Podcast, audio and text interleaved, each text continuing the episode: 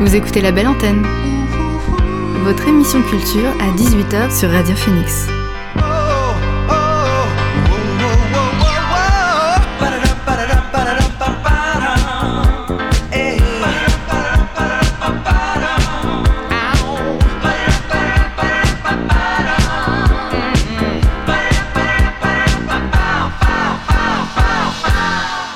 Bonjour à toutes et à tous, vous êtes sur Radio Phoenix, il est 18h et vous écoutez Label Hebdo, votre magazine culturel de l'été.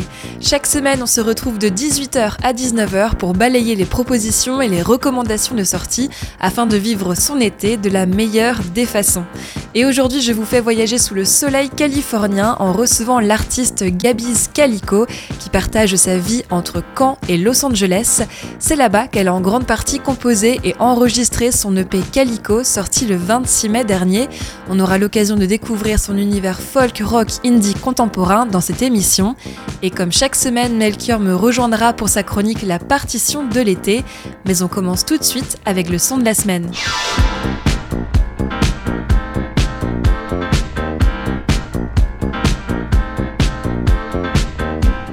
Après les caméras, c'est désormais derrière le micro que passe Marguerite Thiam. L'actrice enfile à présent le costume de chanteuse.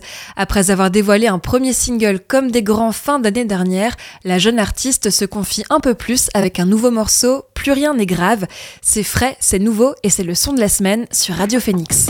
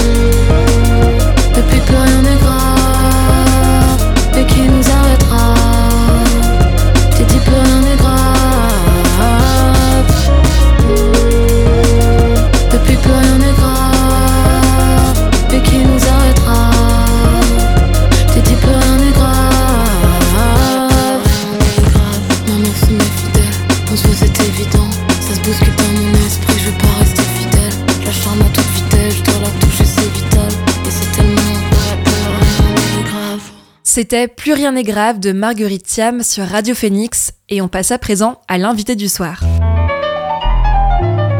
L'invité du soir dans la belle antenne. Et ce soir, dans la Belle Hebdo, on accueille une artiste qui a la chance de partager ses musiciens avec des artistes comme Bob Dylan, s'il ne fallait qu'en citer un. On a l'honneur de recevoir Gabi Calico au micro de Radio Phoenix. Bonjour Gabi. Bonjour. Alors, euh, Gabiz Calico, c'est un projet assez récent. Tu as sorti euh, un EP nommé Calico en mai 2023, un EP donc de cinq titres. Comment tu t'es euh, mise à la musique, Gabrielle J'étais toute petite, j'ai fait du solfège, du jardin musical, puis j'ai voulu faire du piano, puis j'ai voulu faire de la guitare, puis j'ai voulu faire de la batterie et de la basse. Et euh, du coup, je suis devenue ado et j'ai joué dans plein de groupes à la fois. Puis euh, je suis partie sur un duo de post-rock, shoegaze, et puis l'autre personne dans ce duo m'a dit fais un truc toute seule. La musique, ça remonte euh, à, à ton enfance. Qu'est-ce que tu écoutais petite? Beaucoup de musique des années 80 française et des groupes des années 2000, euh, un petit peu émo, euh, des trucs comme ça. Tu as grandi près de Caen, c'est bien ça? À Cherbourg, mais actuellement j'habite près de Caen. Comment est-ce que tu t'es mise à pratiquer la musique? Je pense que je me suis vraiment sérieusement mise après le piano quand j'ai commencé la guitare parce que j'étais très très très fan de Muse et de Hills quand j'étais ado. Et euh, je voulais jouer de la guitare et de la basse, surtout euh, toute la journée. Je, je, faisais que ça, répéter tout le temps, tout le temps, tout le temps sur leurs chansons. Et c'est après que j'ai découvert beaucoup d'autres artistes et que j'ai voulu jouer mes propres chansons avec d'autres groupes, pour pouvoir voir ce que c'était que de euh, créer une certaine alchimie entre musiciens sur scène et sortir un peu de sa chambre et des boucles de répétition. Et donc tu avais quel âge quand tu t'es mise à jouer sur scène pour les premières fois? Je crois que je devais avoir 14 ans euh, euh, au fête d'anniversaire des copains et, des parents, des trucs comme ça. Quand j'avais 17, 18, 19 ans, j'étais d'abord avec euh, un duo acoustique folk. On a sorti un petit EP et puis j'ai rencontré le producteur de cet EP qui est devenu un de mes musiciens préférés. On a fait un duo de, du coup, de post-rock, shoegaze ensemble, qui s'appelait Velveteen par Delcy Hill. Et euh, les gens ont beaucoup aimé. Et, euh, j'adorais le fait de me produire sur scène, d'être dans le studio. J'ai vraiment découvert que je me suis dit, euh, j'ai vraiment, vraiment envie de faire ça. Et il m'a encouragé, mais continue de le faire. Tu as continué sur cette voie-là et tu as continué aussi à, à, écouter beaucoup de musique, à suivre des groupes. Est-ce qu'on peut parler de cette aventure un peu folle qui t'a justement amené en Amérique? Oui, c'est une assez vieille culture qui était à la base un petit peu autour des groupies et des fans des, des groupes euh, un peu comme les Grateful Dead, qui étaient euh, plutôt hippies que groupies, où euh, il consistait à se réunir en groupe, prendre un van, suivre le groupe sur chaque date de tournée, peut-être même faire la fête avec le groupe. Et avec les Flaming Lips, du coup, on avait une petite communauté. On faisait ça en Europe, au Royaume-Uni. Je l'ai fait avec King Gizzard en Europe, puis avec Primus aux États-Unis. Et c'est là que j'ai que tout a eu un effet boule de neige et j'ai rencontré plein de gens qui m'ont accueilli à bras ouverts, tous dans le monde de la musique du coup. Mais alors, est-ce que tu peux euh, raconter avec un peu plus de détails euh, cette vie sur la route, euh, par exemple, lorsque donc tu as tu as quitté le continent européen pour rejoindre l'Amérique pour suivre Primus, comment ça s'est fait? Tu étais accompagné de personnes que tu avais déjà rencontrées en Europe en suivant The Flaming Lips? J'étais complètement seule. J'avais une amie qui avait la cinquantaine avec laquelle on, les suivait dans sa caravane du coup et c'est là-bas que j'ai rencontré une personne de la première partie de ce groupe que je connaissais, qui, avec qui on avait des amis en commun, avec cette petite communauté et qui m'ont fait rencontrer d'autres gens qui m'ont dit est-ce que tu veux faire du bénévolat sur notre festival? Où j'ai rencontré encore d'autres musiciens.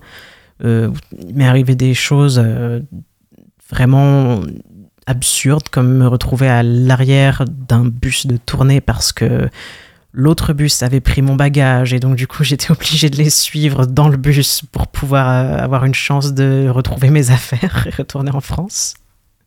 Et c'est là du coup qu'on fait des rencontres entre musiciens et puis qu'on se dit mais euh, reviens et puis on garde contact et fait des trucs. Alors là tu penses à qui par exemple?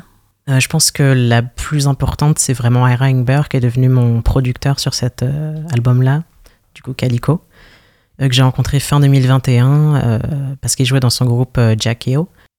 Et je lui ai donné du coup le CD de Delcy Hill que j'avais réalisé ici. Et il m'a rappelé le lendemain, il m'a dit mais c'est trop bien.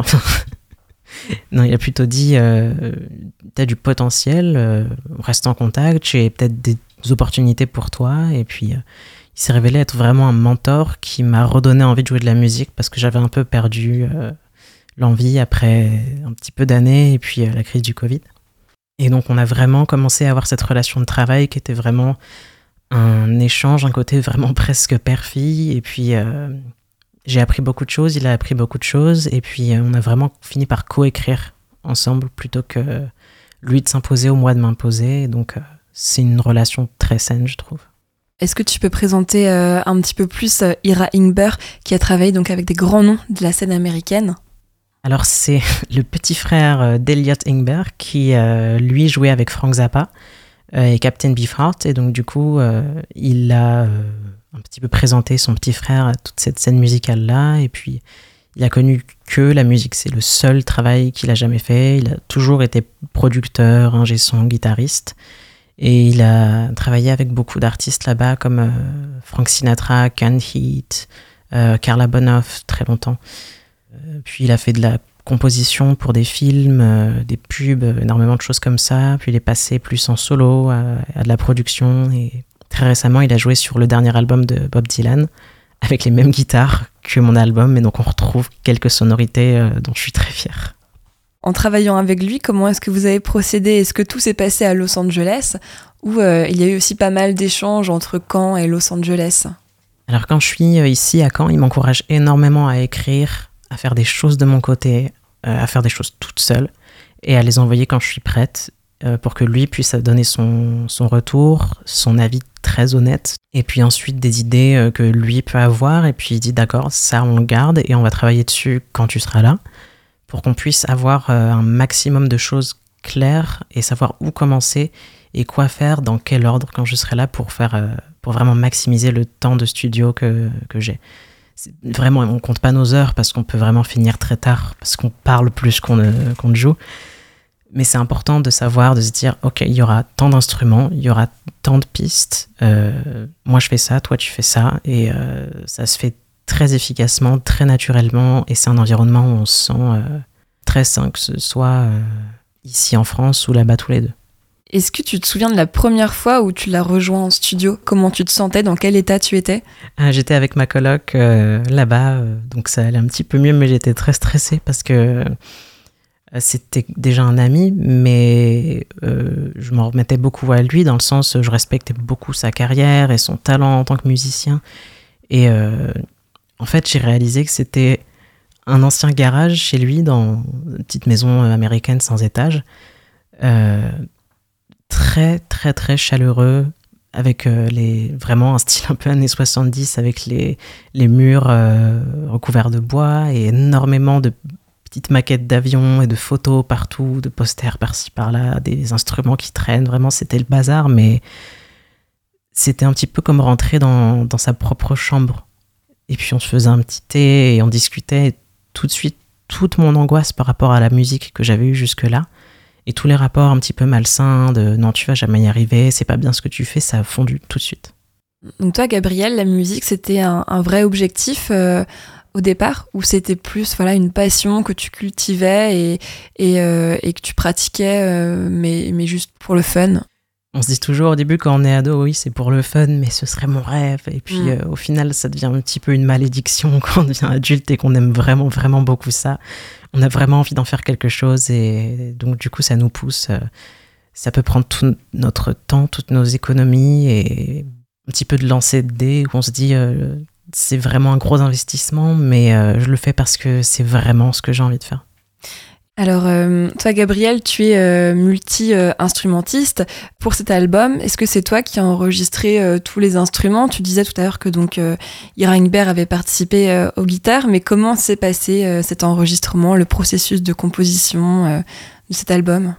Alors, en général, je venais, j'avais une suite d'accords et j'avais énormément de poèmes vraiment pas rangés du tout. Donc euh, je jouais la suite d'accords sur une de ses guitares et puis euh, lui aussi avait une guitare et puis on trouvait au fur et à mesure, ça pouvait prendre 10 minutes, 30 minutes, une heure jusqu'à ce qu'on trouve quelque chose. Et puis euh, tout de suite il me disait est-ce que là ça tu vois quelque chose dans ce que tu as écrit qui a l'impression de coller avec cette suite d'accords? Et souvent c'était oui tout de suite carrément celle-là, c'était celle-là. Et donc c'était toujours sur ce modèle-là et puis ensuite on disait ben cette boucle de batterie là franchement elle colle bien. Euh, on va aller fouiller dans un petit peu tous les patchs de clavier qu'on a. Euh, ça, c'est parfait. Puis on a eu d'autres idées, par exemple ramener de la flûte, parce que du coup notre ami Steve Bartek, qui est arrangeur, orchestrateur pour Danny Elfman, euh, un très bon flûtiste qui était ravi de jouer sur l'album. Il y a eu John Avila qui a joué de la basse, qui lui aussi a un CV plus long que le bras. Au final, on a beaucoup diversifié euh, la façon dont on a écrit les chansons et puis on a ramené d'autres personnes et d'autres instruments. Alors, euh, on va euh, aller un peu plus en profondeur sur cette EP e Calico. Déjà, Calico, ça fait référence à une robe de chat. Oui, d'abord, il y a la robe des chats tricolores, donc orange, noir et blanc, qui sont presque toujours des femelles. Et Il y a aussi le tissu calico qui est extrêmement commun et dont on peut servir de base pour faire des patrons et des choses comme ça. Et il y a la, le jeu de mots dont je suis un petit mm. peu la seule à en rire. le jeu de mots entre Calico et Cali Espasco, donc California Company. Parce que voilà, Gabi's Calico, c'est l'abréviation de Gabriel's California Company. Et que tu trouvais un petit peu trop prétentieux, du coup, tu as abrégé ça, c'est bien ça? C'est ça, puis c'était un petit peu long et compliqué à dire, donc... Euh. Euh, quels sont les, les, thèmes que tu abordes dans ce deuxième EP alors il y a beaucoup de thèmes qui sont très lourds mais abordés avec une certaine légèreté, voire un sarcasme euh, qui me fait un petit peu penser à Steely Dan. par exemple des, des thèmes qui peuvent varier de l'identité au foyer a l'impression d'être euh, trop française pour les États-Unis et trop américanisée pour les Français en revenant, euh, de se dire euh, où est-ce qu'il faut que je m'épanouisse, où est-ce que je me sens le mieux. Et j'ai vraiment l'impression d'être entre deux chaises mm. parce que je me sens autant chez moi là-bas qu'ici. Est-ce que c'est un problème ou une bénédiction de se sentir un peu trop française là-bas et un peu trop américanisée ici? Mm. Donc un peu ce souci d'aliénation, mais il y a vraiment une impression là-bas de ne pas du tout être en voyage. Et juste, j'arrive, tout de suite, j'ai mes repères et tout de suite, j'ai un quotidien, une routine, comme ici. Après, d'autres choses auxquelles beaucoup de gens peuvent se rapporter, comme euh, des relations qui ne se passent pas forcément bien, mais pour autant, euh, tout va bien. Pour autant, tout va bien. Alors donc cette EP Calico avec euh, cinq titres. Le premier, le single que tu as sorti récemment accompagné d'un clip sur YouTube. Will Be Breathless. De quoi parle cette euh, chanson? Euh, Ça parle de sujets qui sont un petit peu assez sombres, de relations qui se passent euh, très très mal, qui peuvent être. Qui peuvent donner un sens de paranoïa après, de se dire est-ce que tu vas me faire du mal à la prochaine personne?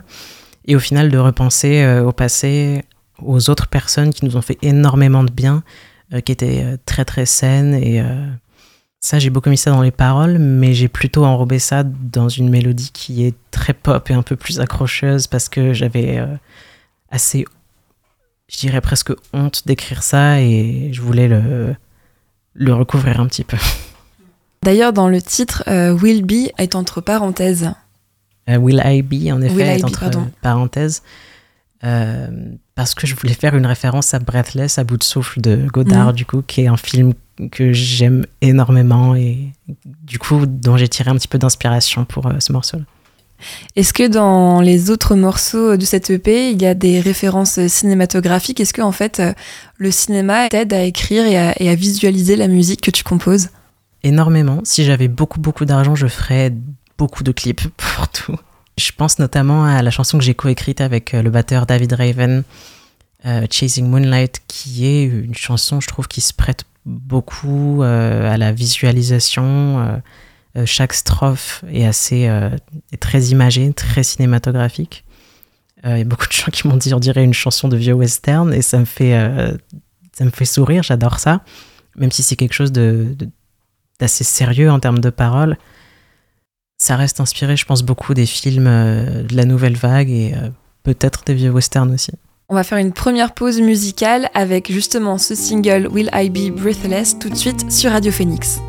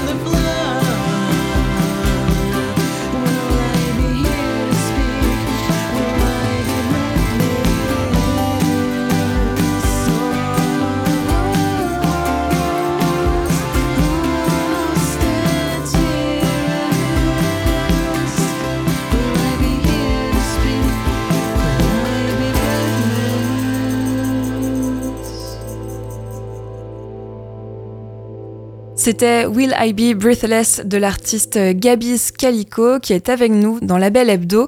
On parlait à l'instant des références cinématographiques sur cette EP Calico sortie en mai 2023. Gabriel, tu parlais de tout l'univers, de toute l'inspiration de la nouvelle vague, des vieux westerns. C'est vrai que dans ton univers, on sent la touche très vintage. Depuis quand tu as cette cette touche nostalgique, cet intérêt pour tout ce qui tourne autour du vintage?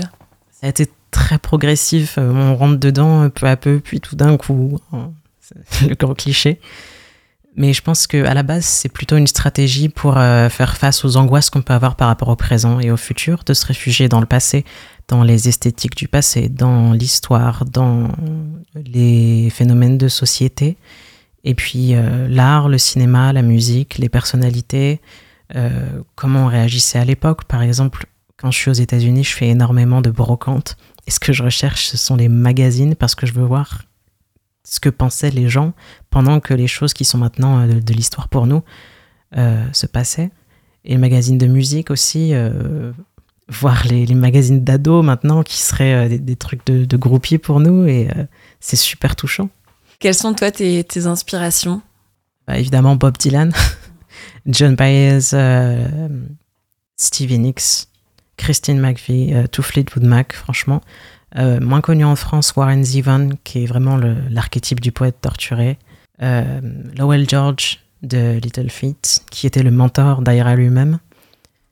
Alors généralement, les artistes folk français citent également un américain, Tones Van Zandt. Est-ce que c'est une, une, inspiration pour toi aussi? Oui, absolument. J'étais en train de réfléchir, mais je l'ai découvert de la meilleure manière. Euh, de nuit à un festival, un pote anglais, euh, on jouait de la guitare euh, à côté de, son petit camp, de sa tante, et puis il m'a dit Tu connais le, le, folky le plus dépressif de tous les temps qui raconte les histoires les plus tristes, je vais te jouer une chanson, je te l'apprends. Cet artiste c'était donc Tones Van Zandt. En effet, ouais, j'avais repris Take ce Valley en rentrant du coup de ce festival. mais là, je suis en train d'apprendre Waiting Around to Die, donc peut-être que, que je la sortirai sur mes réseaux. Well, he beat her with a belt once cause she cried. She told him to take care of me, headed down to Tennessee. Well, it's easier than just waiting around to die.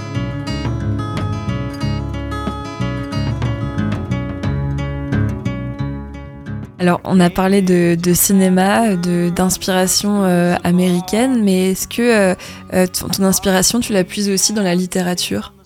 Oui, mais je pense que c'est un petit peu de la littérature atypique et qui peut être très émotionnellement taxante.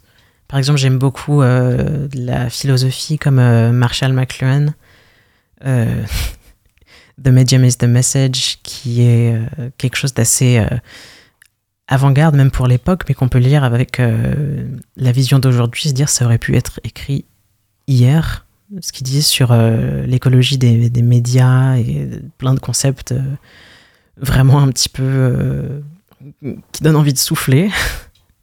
et des livres comme le livre de l'intranquillité de Fernando Pesa, qui est quelque chose qui aide énormément à philosopher sur soi-même et sur une histoire, mais en même temps sur euh, plein de concepts à la fois. Et euh, le genre de livre qu'on peut lire que quelques pages à la fois parce que c'est trop et émotionnellement c'est euh, beaucoup. Les livres qu'on a envie de reposer, en fait, plutôt que les livres qu'on a envie de dévorer, c'est plutôt ceux-là qui m'inspirent. Est-ce que tout ce qui est la Beat Generation avec Jacques Kerouac, donc qui sillonnait les routes américaines, c'est quelque chose aussi que tu as pu lire, euh, que tu apprécies Bien sûr, actuellement j'ai le livre des haïkus de Kerouac sur ma table de chevet. Mais euh, une petite anecdote intéressante pour moi, c'est que Ira me racontait que du coup son grand frère Elliot, quand il grandissait dans les années 50-60, euh, ils avaient tous des potes qui étaient tous beatniks. Ils voulaient tous parler l'anglais à la beatnik, du coup, qui pour nous est presque incompréhensible. Ils me passaient des, des extraits de Lord Buckley et des trucs comme ça qui euh, vraiment me demandait beaucoup, beaucoup de concentration pour comprendre. Euh, et je lui ai dit, mais euh, tout le monde parlait vraiment comme ça dans votre groupe d'amis? Et il disait, oui, c'était le truc le plus cool que tu pouvais être. Si tu parlais comme ça, t'étais vraiment, t'étais top. Ça s'est perdu au fil du temps. Ah, comme toutes les modes, ça va, ça vient. Et puis, il y en a qui restent un peu bloqués dedans. Mais euh, ils ont été aspirés un petit peu par la culture hippie qui est devenue euh, autre chose, qui est devenue new wave, qui est devenue euh, grunge, qui est devenue toutes les contre-cultures, les sous-cultures qu'on a eues et puis qui maintenant, je trouve, se perdent un petit peu, mais il y en a qui sont quand même très intéressantes. Donc on l'a compris, euh, Gabiz Calico est fasciné par les contre-cultures, la contre-culture des années 70. Est-ce que c'est une période dans laquelle tu aurais aimé vivre ou tu es euh, ravi d'être euh, dans ton époque et juste fasciné par tout ce qui est vintage? Je pense que je suis née exactement au moment où j'étais censée être née. Parce que déjà, les femmes avaient beaucoup moins de droits dans les années 70, ça aurait été beaucoup plus dur. Et puis, euh, Internet, c'est un cadeau pour énormément de choses. C'est une malédiction aussi, mais euh, ça m'a apporté tellement de choses que j'aurais jamais pu avoir dans un monde complètement analogue. Et euh, Aira, c'est le premier à le dire, que ce n'était pas mieux avant. Quand on devait enregistrer sur de la bande, c'était des heures de migraine et vraiment on ne se supportait plus au bout de, de 10 heures de travail à recouper, à écouter, à réécouter. que vraiment, il y avait beaucoup de côtés qui étaient euh, au quotidien assez agaçants, qu'on perdait énormément aussi beaucoup d'artistes euh, à leurs addictions et à leurs démons, et maintenant on a plus de soutien par rapport à ça. Donc je pense que c'est... Euh, les années 2020, c'est à la fois un, très bon et très dur moment pour être artiste. Dans cette EP, tu parles du tumulte de l'expérience féminine. pour toi, quel est le morceau qui incarne le mieux cette thématique sur Calico? C'est le morceau Calico, justement, le morceau titre de l'album, parce que je pense que quand j'ai atteint la puberté, j'ai rejeté la féminité complètement. J'avais pas du tout, du tout envie d'être une femme. C'était ma, pire phobie. Et euh, j'ai même voulu le, vivre à l'inverse pendant plusieurs années, euh, jusqu'à ce que je me retrouve il y a quelques années. Et ça a été quelque chose de vraiment très lourd, très difficile, donc du coup que j'évoque à demi-mot et par poésie dans ce morceau-là. Et euh, ça m'a fait énormément de bien d'avoir l'impression de souffler et de, tout dire en un seul morceau. Et euh, du coup, de ramener ça à la robe des chats qui sont euh, quasiment toujours des femelles quand on les voit. en parlant de tumulte, il y a également un titre qui fait plutôt référence à, ça. C'est Quiet Tornado, donc la tornade discrète, ou plutôt silencieuse. Est-ce que c'est comme ça que tu te vois, comme une tornade silencieuse? Je pense que c'est plutôt quelque chose qu'on traverse. J'ai jamais vraiment su moi-même d'où venait ce morceau-là parce que je l'avais écrit avec euh, Aurélia Nicolas dans mon premier projet, euh, Kat Et euh, un ami maintenant décédé, donc qui est vraiment un titre un peu hommage pour lui. C'était une chanson qu'on jouait il y a des années, des années, des années, et je lui ai jamais demandé ce que ça voulait dire. Donc j'ai demandé la permission à mon ami de la reprendre, de rajouter une strophe du coup aussi de la réarranger et euh, d'en faire mon morceau un petit peu aussi. Et pour moi, c'est vraiment plus quelque chose qu'on traverse et puis euh, peut-être comme religieusement qu'on supplierait de, de montrer un petit peu de pitié pour nous. Alors il y a également un, titre très mystérieux, 1848. C'est le deuxième titre de cette EP. Est-ce que tu peux soulever le mystère? Alors 1848, 1848. Eh bien, en fait, je lève le mystère à la fin du morceau parce que c'est euh, qui m'a dit eh, Tu devrais dire en français euh, ce que ça veut dire.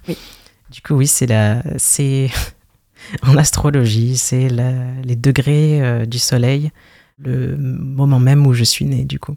18 et 48, c'était à peu près ça. Parfois, c'est 19. Mais c'est une référence, du coup, à l'idée d'être euh, né forcément sous une mauvaise étoile et d'être forcément maudit. De voir plutôt pas ça comme comme disons l'astrologie te dit forcément ton futur, mais plutôt comme euh, comment est-ce que je peux m'améliorer moi et comment est-ce que je peux voir, euh, analyser mon propre comportement, euh, plutôt que de penser directement que, que c'est terminé. Hmm. D'ailleurs, c'est la seule phrase en français de, de tout l'EP. Est-ce que parfois tu écris des textes en français ou c'est essentiellement en anglais? Ça m'arrive d'écrire des textes en français parce que du coup j'écris toute cette poésie en vrac un petit peu par euh, juste euh, besoin de la sortir parfois. J'y retourne euh, et puis je vois ce que j'ai écrit en français j'ai énormément honte. C'est pour ça que mes amis ici à Caen qui chantent, écrivent en français, je leur montre énormément de respect parce que je trouve que c'est très très vulnérable. C'est un petit peu comme se montrer à nu. Alors que l'anglais, c'est plus simple de, encore une fois, pouvoir masquer un petit peu des choses assez lourdes qu'on a envie de dire, qu'on a besoin de dire. Alors que, évidemment, aux États-Unis, je chante beaucoup plus en français parce que ça m'est hmm. déjà arrivé de chanter euh, Mon amant de Saint-Jean et de me rater plusieurs fois, de répéter la même strophe trois fois, il n'y a aucun souci. Et justement, j'allais te demander, est-ce que c'est pas la même sensation de chanter en anglais euh, en Amérique que de chanter en français en France? L'impression d'être à nu euh, total. On a toujours l'impression d'être à nu en tant qu'artiste, franchement. Mais là-bas, ça va parce qu'il y a toujours un peu le, facteur exotique pour eux. C'est genre, oui, mais elle est française, donc forcément, son anglais, c'est son interprétation de l'anglais. Donc il y a une petite grâce comme ça euh, de leur part. Et puis, vu que c'est malheureusement vu comme la langue standard, euh, énormément d'artistes tout autour du monde chantent en anglais, un peu par défaut. Et aussi par facilité, parce que je trouve ça plus facile à, chanter, à prononcer qu'en français, où je bute beaucoup sur les mots, où je, ma langue fourche, et c'est très gênant pour moi. Et on va faire une deuxième pause musicale avec justement le morceau évoqué plus tôt, 1848.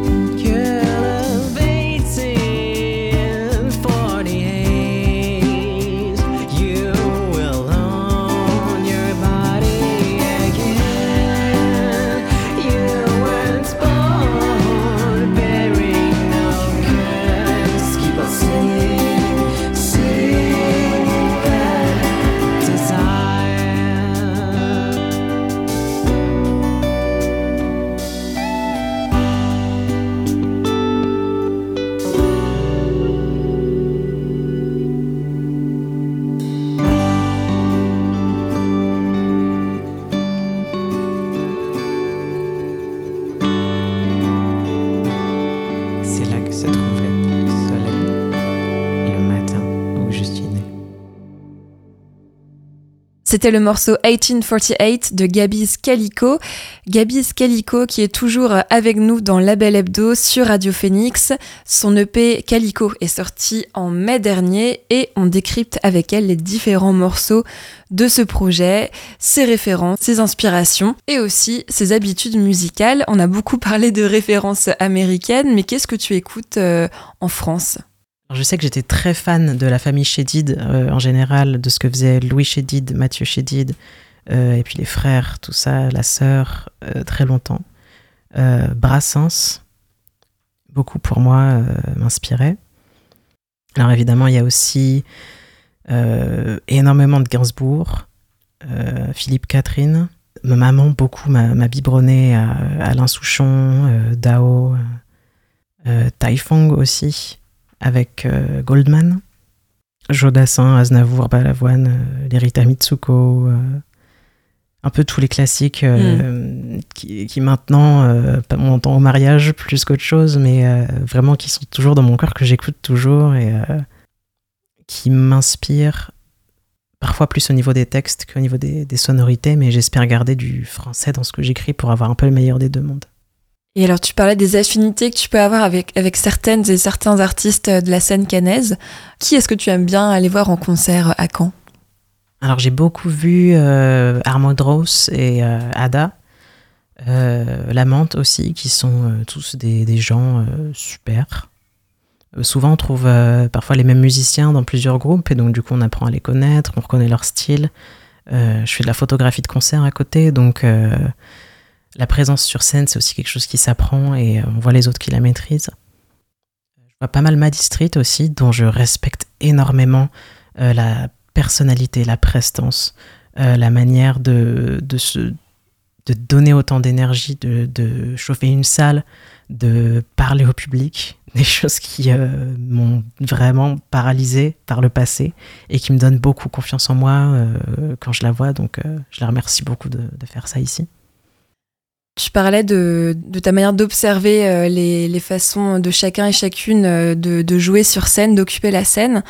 Toi, euh, comment ça t'est venu? Comment est-ce que tu l'as apprivoisé aussi, cette, cette, manière de faire qui n'est pas quelque chose de naturel à la base? Se présenter sur scène et, et jouer, se mettre à nu, un peu comme tu disais il y a quelques minutes. Avec qui tu as appris à le faire? Je l'ai appris vraiment aux États-Unis avec ces gens qui sont toujours un petit peu trop extravertis et qui te disent non mais n'hésite pas, vas-y, vas-y, euh, prends le devant de la scène. Ça c'est une phrase que j'avais besoin d'entendre parce que j'étais souvent tout le temps batteur, euh, bassiste, qui sont vraiment essentiels au groupe mais qu'on va pas regarder en premier. L'idée de chanter, d'être sur le devant de la scène, de jouer de la guitare, je voulais même pas y penser. Et quand j'ai pu le faire là-bas pour de petits publics, euh, puis euh, au fur et à mesure de plus gros publics euh, dans le même bar, juste à des heures différentes, c'est devenu libérateur. Et à la fois, ça reste en effet super vulnérable parce que on a l'impression de, de lire son journal intime devant tout le monde. Et c'est jamais super agréable, sauf qu'on arrive à atteindre ce point sur scène que tous les artistes connaissent, où euh, on oublie qu'on est sur scène, où on voit plus le public. Et euh, d'un côté, on peut se livrer comme si on était juste chez soi. Et euh, ça, c'est le moment qu'on a envie d'atteindre parce qu'on on se souvient même plus qu'on était sur scène. On, a terminé la chanson, on a l'impression qu'on venait juste de la commencer. En t'écoutant, Gabriel, j'ai l'impression que en Amérique, tu jouais beaucoup. Tu étais très souvent sur scène. Est-ce que lorsqu'il y a des périodes de pause, euh, c'est toujours un peu le même euh, défi, le même combat de retourner sur scène? Est-ce qu'il y a quelque chose à, vaincre à nouveau euh, pour être à l'aise? Je dirais que c'est comme du vélo, mais pour moi, le vélo, c'est un petit peu compliqué. Donc, je remonte dessus et je, tombe un petit peu, mais puis. Très vite, je m'y remets. Mais c'est plutôt une frustration de ne pas avoir de vélo pour l'instant.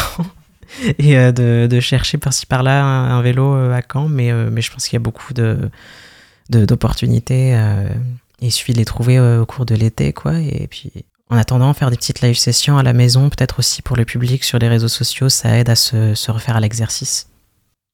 Alors, euh, trouver des dates, euh, se vendre, se montrer, comme tu le dis sur les réseaux sociaux, euh, c'est certes maintenant le travail d'un artiste d'être un peu auto-entrepreneur, mais on peut aussi s'entourer. Toi, est-ce que tu, commences à te constituer une équipe un peu professionnelle autour de ton projet Gabi Scalico? Alors, j'ai une super attachée de presse, du coup, Flavie, qui est relations médias, qui a été vraiment excellente, qui continue d'être excellente par rapport à ce projet.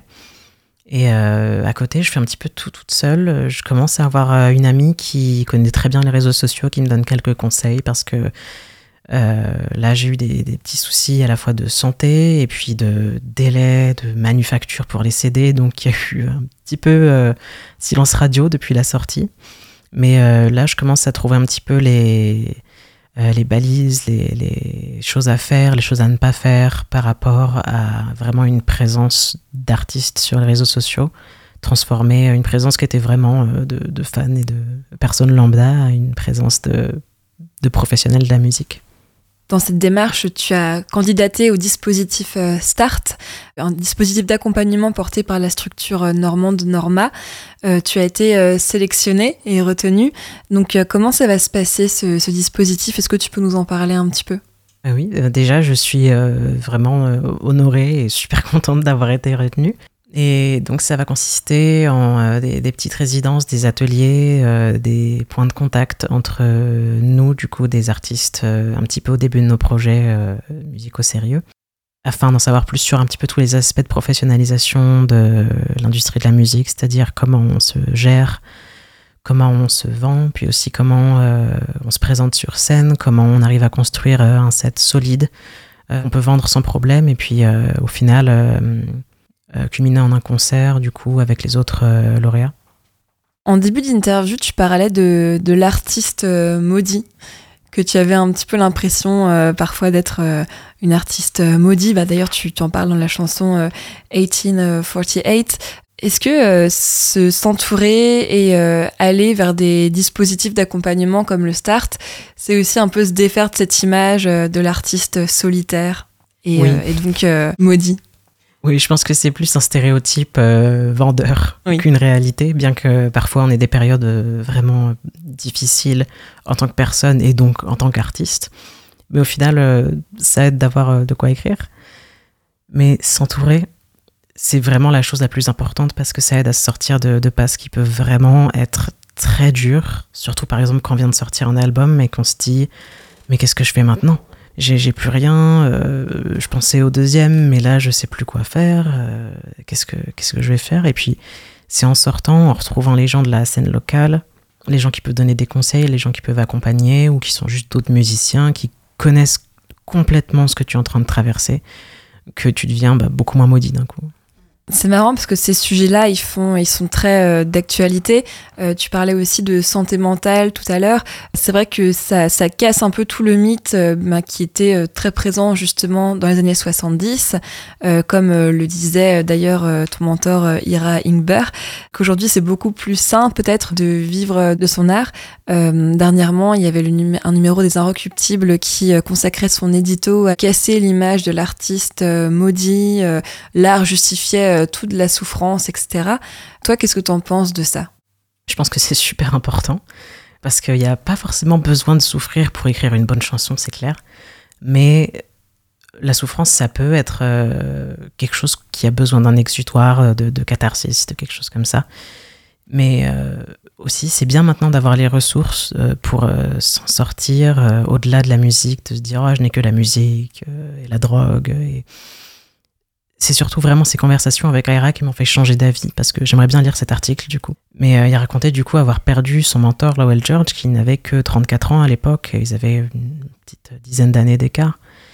Et euh, c'était euh, assez traumatisant pour lui parce qu'à l'époque, il m'a dit on n'avait rien, on n'avait aucune ressource. On voyait quelqu'un qui, qui vraiment devenait maudit, qui était en train de se détruire. On savait très bien comment ça allait se passer et puis personne ne savait vraiment quoi faire.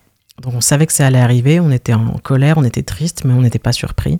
Et euh, c'est pareil pour Warren Zevon, euh, qui, euh, qui était vraiment un, poète maudit, qui avait des textes cyniques, comiques, sombres, et puis qui au final était très en souffrance, très alcooliques. Et puis je pense que si ils avaient eu à l'époque le, le, soutien dont on peut bénéficier aujourd'hui, ça se serait passé très différemment. Une dernière question, euh, Gabriel. Si tu n'avais pas rencontré euh, Ingber, comment est-ce que tu imagines euh, la suite de, ce périple à Los Angeles? Je pense que j'aurais quand même fait l'album, mais que j'aurais trouvé un autre producteur parce que ça commençait à, bouillonner. En fait, il fallait que ça sorte, mais je savais que je pouvais pas le faire toute seule parce qu'il me manquait des ressources, il me manquait du soutien, et euh, j'ai réalisé qu'on a le droit de demander de l'aide. On n'est pas obligé d'être complètement auto-entrepreneur et auto-construit depuis euh, rien. On peut s'appuyer sur d'autres personnes qui ont plus d'expérience, qui ont plus de capacités. Euh, même si ça demande de l'argent ou de l'investissement, euh, c'est vraiment bien, je pense, d'être soutenu par quelqu'un quand on commence à faire un projet, entre guillemets, toute seule, donc pas dans un groupe ou pas où on peut se permettre de, de prendre un petit peu la position du bassiste ou du batteur où on nous regardera moins. Donc je pense que j'aurais sûrement demandé à Steve Bartek, à David Raven ou, à mon ami euh, Richard Gibbs qui tient le studio euh, The Woodshed, que j'invite les gens à, rechercher sur Internet parce que c'est le studio le plus incroyable, je pense, de la Terre. Ou enregistrer euh, presque n'importe quel groupe que tu peux me dire, et enregistrer là-bas U2, Blur, Lady Gaga, plein de gros gros artistes. Vraiment, c'est assez absurde. Puis euh, Richard qui, qui, gère du coup le Composers Breakfast Club de Malibu où euh, j'ai juste mis les pieds parce que j'avais le droit, parce que n'importe qui a le droit, c'est vraiment pas euh, contre les, les, petites gens. Et puis j'ai demandé à visiter le studio et puis il fait le café, il nous parle comme à des amis, il montre comment fonctionne le, le, concept de studio modulaire où on peut bouger les murs, bouger les, la table de mixage, bouger tous les fils, le concept de fils souterrains, enfin, c'est tout cet agencement qui est magnifique, avec quand même les vitres, donc insonorisées, mais qui donnent la vue sur euh, les falaises de Malibu imprenables.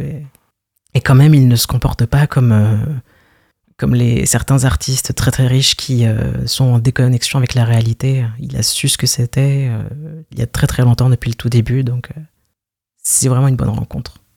Alors on espère que cet échange donne envie aux auditeurs et auditrices de Radio Phoenix d'écouter cette EP Calico de Gabiz Calico sorti en mai 2023. Merci beaucoup pour cette interview. Euh, où est-ce qu'on peut te voir sur scène avant que tu repartes en Californie? Euh, Je pense que ce sera sûrement aux alentours de Caen. Dans la région, c'est vraiment ce qu'on essaye de faire euh, d'abord, de trouver des dates sur des scènes locales.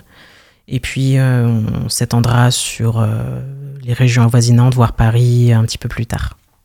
Donc il faut rester euh, attentif et attentive à ton actualité en te suivant sur les réseaux sociaux. C'est euh, gabiscalico, tout attaché, euh, comme ça se prononce. Très bien, et ben on va suivre ça attentivement. Et puis donc un album sûrement à venir dans la future année. Merci beaucoup encore Gabiz Calico. Et puis on va se quitter avec le morceau Chasing Moonlight tout de suite sur Radio Phoenix. Merci beaucoup.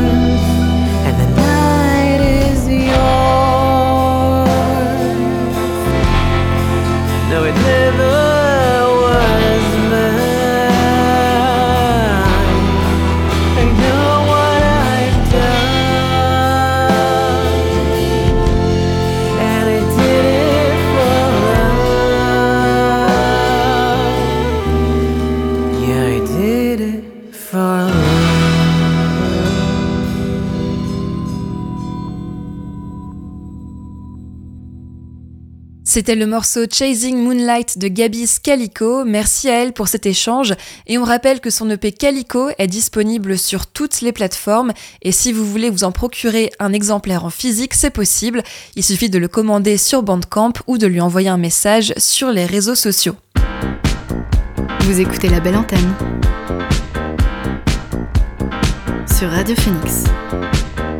Et comme toutes les semaines, on retrouve Melchior pour cette toute dernière chronique, la partition de l'été sur Phoenix. Salut Melchior. Bonjour Anaël. Comme à ton habitude, tu as arpenté les rues de Caen pour savoir quelle musique écoutent les Canaises et les Canais sous le soleil. Qui as-tu rencontré cette semaine? J'ai rencontré Cissé qui m'a raconté son amour pour la musique de Stromae. C'est juste pour savoir si vous avez une musique qui vous évoque l'été. Qu'est-ce que vous écoutez en ce moment? Le soleil, la plage, les festivals? Moi, c'est juste la musique euh, de, de Stromae. La, la, la santé quoi. C'est pas Stromae. C'est des rythmes, on dirait, euh, on dirait voilà, la danse des les Amérindiens là quoi. Euh, ça, et vous dansez dessus vous Enfin vous en, vous en, vous en faites J'aime bien ça, oui. J'aime bien. Oui. Parce que j'aime pas trop les, les musiques qui sont speed euh, à flèche machin non. J'aime la douceur quoi. À ceux qui n'en ont pas, Rosa, Rosa. Quand on fout le bordel, tu nettoies. Et toi, Albert quand on trinque, tu ramasses les verres. Céline, Bataire. Toi, tu te prends des vestes au vestiaire. Arlette, arrête. Toi, la fête, tu la passes aux toilettes. Et si on célébrait ceux qui ne célèbrent pas? Pour une fois, j'aimerais lever mon verre à ceux qui n'en ont pas. À ceux qui n'en ont pas.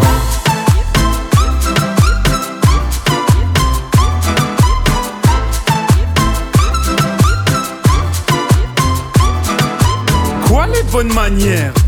Pourquoi je ferais semblant? De toute façon, elle est payée pour le faire. Tu te prends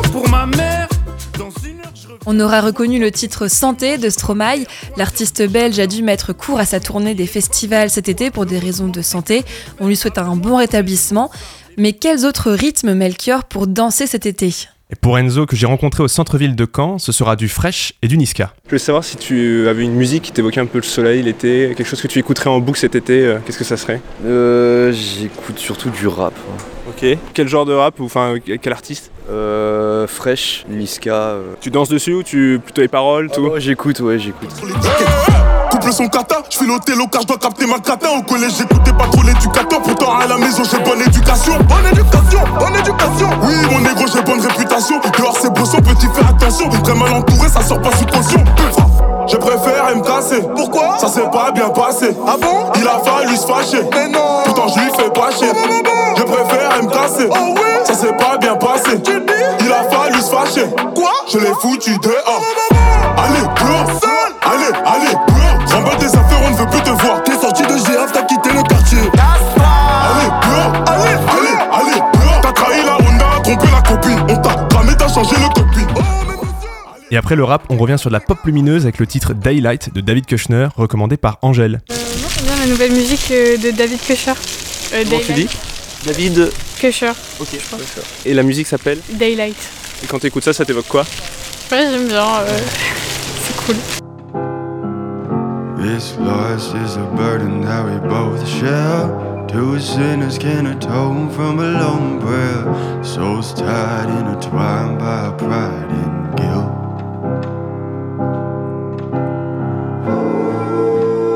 Darkness in the distance from the way that I've been living, but I know I can't resist it.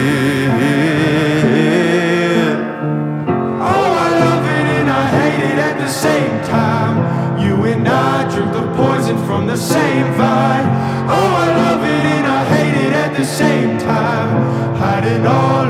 sins from the daylight, from the daylight, running from the daylight, from the daylight, running from the daylight. Oh, I love it and I hate it at the same time. Qui d'autre as-tu rencontré durant ta promenade, Melchior? Eh bien, j'ai fait la rencontre d'un amoureux d'Elvis Presley. C'est juste savoir si t'avais une musique qui te plaisait pour l'été, quelque chose que t'écoutes avec le soleil ou un truc qui te rappelle un peu le, les, bons, les bons jours, la plage ou... Si, si, si, peut-être. J'écoute beaucoup de Elvis, Elvis Presley. Euh, Suspicious Minds. Ok. Ça t'évoque quoi comme morceau? Euh, je sais pas, de, de bons souvenirs quand j'étais avec des amis et. Ça te rappelle ces moments-là Ouais, voilà. I can't walk out because I love you too much, baby. Why can't you see what you're doing to me when you don't believe